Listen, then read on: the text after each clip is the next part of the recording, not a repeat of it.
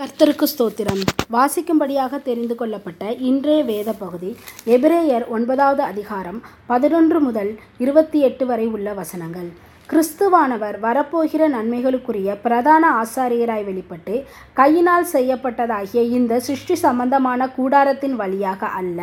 பெரிதும் உத்தமமான கூடாரத்தின் வழியாகவும் வெள்ளாட்டுக்கடா இளங்காலை இவைகளுடைய இரத்தத்தினாலே அல்ல தம்முடைய சொந்த இரத்தத்தினாலும் ஒரே தர மகா பரிசுத்த ஸ்தலத்திலே பிரவேசித்து நித்திய மீட்பை உண்டு பண்ணினார். அது எப்படியெனில் காலை வெள்ளாட்டுக்கடா இவைகளின் இரத்தமும் தீட்டுப்பட்டவர்கள் மேல் தெளிக்கப்பட்ட கடாரியின் சாம்பலும் சரீர சுத்தி உண்டாக்கும்படி பரிசுத்தப்படுத்துமானால் நித்திய ஆவியினாலே தம்மை தாமே பழுதற்ற பலியாக தேவனுக்கு ஒப்பு கொடுத்த கிறிஸ்துவனுடைய இரத்தம் ஜீவனுள்ள தேவனுக்கு ஊழியம் செய்வதற்கு உங்கள் மனசாட்சியை செத்த கிரிகைகளர சுத்திகரிப்பது எவ்வளவு நிச்சயம்? ஆகையால் முதலாம் உடன்படிக்கையின் காலத்திலே நடந்த அக்கிரமங்களை நிவர்த்தி செய்யும் பொருட்டு அவர் மரணமடைந்து அழைக்கப்பட்டவர்கள் வாக்குத்தந்தம் பண்ணப்பட்ட நித்திய சுதந்திரத்தை அடைந்து கொள்வதற்காக புது உடன்படிக்கையின் மத்தியஸ்தராய் இருக்கிறார் ஏனென்றால் எங்கே மரண சாதனம் உண்டோ அங்கே அந்த சாதனத்தை எழுதினவனுடைய மரணமும் உண்டாக வேண்டும். எப்படியெனில் மரணம் உண்டான பின்பே மரண சாதனம் உறுதிப்படும். அதை எழுதினவன் உயிரோடு இருக்கையில் அதற்கு பலனில்லையே. அந்தபடி முதலாம் உடன்படிக்கையும் இரத்தமில்லாமல் பிரதிஷ்டை பண்ணப்படவில்லை. எப்படியெனில் மோசே நியாயப்பிரமாணத்தின்படி சகல ஜனங்களுக்கும் எல்லா கட்டளைகளையும் சொன்ன பின்பு இளங்காலை வெள்ளாட்டுக்கடா இவைகளின் இரத்தத்தை தண்ணீரோடும் சிவப்பான ஆட்டுமயிரோடும் ஈசோப்போடும் கூட எடுத்து புத்தகத்தின் மேலும் ஜனங்கள் எல்லார் மேலும் தெளித்து தேவன் உங்களுக்கு கட்டளையிட்ட உடன்படிக்கையின் ரத்தம் இதுவே என்று சொன்னான். இவ்விதமாக கூடாரத்தின் மேலும் ஆராதனைக்குரிய சகல பனிமுட்டுகளின் மேலும் இரத்தத்தை தெளித்தான். நியாய பிரமாணத்தின்படி கொஞ்சம் குறைய எல்லாம் இரத்தத்தினாலே சுத்திகரிக்கப்படும். இரத்த சிந்துதலில் இல்லாமல் மன்னிப்பு உண்டாகாது.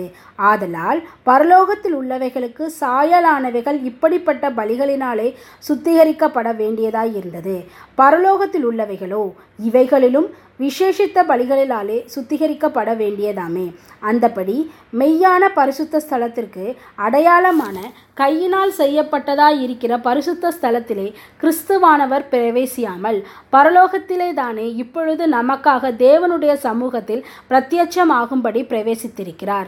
பிரதான ஆசாரியன் அந்நிய இரத்தத்தோடே வருஷந்தோறும் பரிசுத்த ஸ்தலத்துக்குள் பிரவேசிக்கிறது போல அவர் அநேக தரம் தம்மை பலியிடும்படிக்கு பிரவேசிக்கவில்லை. அப்படி இருந்ததானால் உலகம் உண்டானது முதற்கொண்டு அவர் அநேக தரம் பாடுபட வேண்டியதாய் இருக்குமே.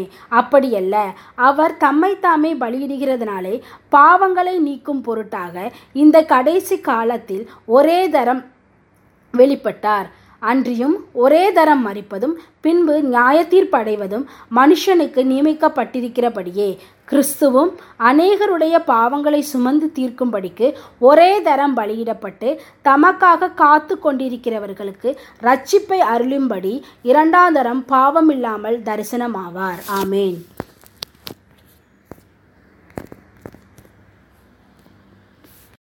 கிறிஸ்துவுக்குள் பிரியமானவர்களே இன்றைய வேத தியானத்திற்காக நாம் எடுத்துக்கொண்ட வசனம் எபிரேயர் ஒன்பதாவது அதிகாரம் பன்னிரெண்டாம் வசனம்.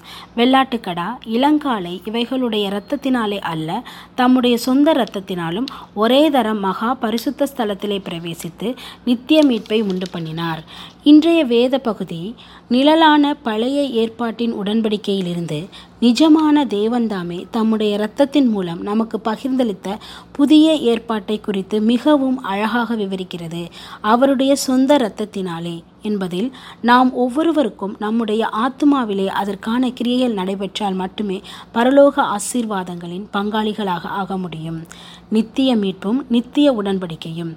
கிறிஸ்துவானவர் நமக்காக செய்தது சில காலங்களில் மறைந்து போகிறது அல்ல. நித்திய மகிமையுடையது. அது முடிவில்லாதது. முதலாம் நூற்றாண்டு பாலஸ்தீன கிறிஸ்தவர்களைப் போல அது நமக்கும் அருகாமையில்தான் உள்ளது. அது காலப்போக்கில் மறையத்தக்கதல்ல. பழைய ஏற்பாட்டின் முறைமையின்படி பலி ஒவ்வொரு வருடமும் செலுத்தப்பட்டது என்பதை நாம் எபிரேயர் ஒன்பது ஏழில் காணலாம். இரண்டாம் கூடாரத்திலே பிரதான ஆசாரியன் மாத்திரம் வருஷத்தில் ஒரு தரம் இரத்தத்தோடே பிரவேசித்து அந்த இரத்தத்தை தனக்காகவும் ஜனங்களுடைய தப்பிதங்களுக்காகவும் செலுத்துவான். எஃப்பி மேயர் என்னும் சுவிசேஷ போதகர் கிறிஸ்துவையும் சிலுவையும் குறித்து மிகவும் தெளிவாக கூறியுள்ளார். கிறிஸ்துவின் இரத்தத்தினால் உண்டாகும் மீட்பு. இன்றைய நாளிலும் கூட குற்ற உணர்வுடன் யாரோனும் இருப்பீர்களானால் கல்வாரி சிலுவையை நோக்கி பாருங்கள். அது உங்களுக்கு என்ன விளக்குகிறது? கல்வாரி சிலுவையில் வழிந்தோடிய இரத்தம் உங்கள் குற்றம் மிகுந்த மனசாட்சியை கழுவும். அது மாடு ஆட்டுக்கிடாவின் இரத்தம் போலிராமல் நம்மை குற்ற மனசாட்சி மற்றும் உணர்விலிருந்து விடுவிப்பது மாத்திரமல்லாமல் ஒவ்வொரு நாளும் நாம் தேவனோடு கொண்ட ஐக்கியத்தில் வளர வளரச் செய்யும். இயேசு கிறிஸ்துவின் இரத்தம் இந்த மூன்று முக்கியமான காரியங்களை செய்கிறது. குற்றமிகுந்த மனசாட்சியை கழுவுகிறது. மரணத்திலிருந்து நம்மை விடுவித்து தேவனோடு வாழச் செய்கிறது. பாவத்தின் வல்லமையிலிருந்து நம்மை விடுவிக்கிறது. தேவனிடத்தில் கொண்ட விசுவாசத்தினால் இந்த எல்லா காரியங்களையும் செய்து நாம் கழி கூர்ந்து மகிழ்ந்திருப்போம். ஏசாயா அறுபத்தி ஒன்று மூணில் இப்படியாக சொல்லப்படுகிறது. சியோனில் துயரப்பட்டவர்களை சீர்படுத்தவும் அவர்களுக்கு சாம்பலுக்கு பதிலாக சிங்காரத்தையும் துயரத்திற்கு பதிலாக ஆனந்த தைலத்தையும் ஒடுங்கின ஆவிக்கு பதிலாக துதியின் உடையையும் கொடுக்கவும் அவர் என்னை அனுப்பினார். அவர்கள் கர்த்தர் தம்முடைய மகிமைக்கென்று நாட்டின நீதியின் விருட்சங்கள் எனப்படுவார்கள். தேவன் தம்முடைய பிள்ளைகள் துவண்டு போவதை ஒரு நாளும் விரும்புவதில்லை. மாறாக அவர் கல்வாரி சிலுவையில் கொண்ட வெற்றியை கொண்டாட வேண்டும் என்பதை விரும்புகிறார். இவ்வுலகத்தில் வெவ்வேறு பகுதிகளை சார்ந்த நாம் தேவ பிரசன்னத்தில் கல்வாரி சிலுவையின் ஜெயத்தை கொண்டாடி மகிழ்வோம். நாம் ஜெபிக்கலாம். எங்கள் அன்பின் பரலோக பிதாவே எங்கள் குற்றமுள்ள மனசாட்சி நீங்கிய உமது குமாரன் கிறிஸ்து இயேசுவின் இரத்தத்திற்காக ஸ்தோத்திரம். எப்பொழுதும் உம்முடைய சிலுவையின் நிழலில் கலிகூற கிருபை தாரும் பிதாவே. நேசிக்கிற இயேசு கிறிஸ்துவின் மூலம் செபிக்கிறோம் பிதாவே. ஆமேன்.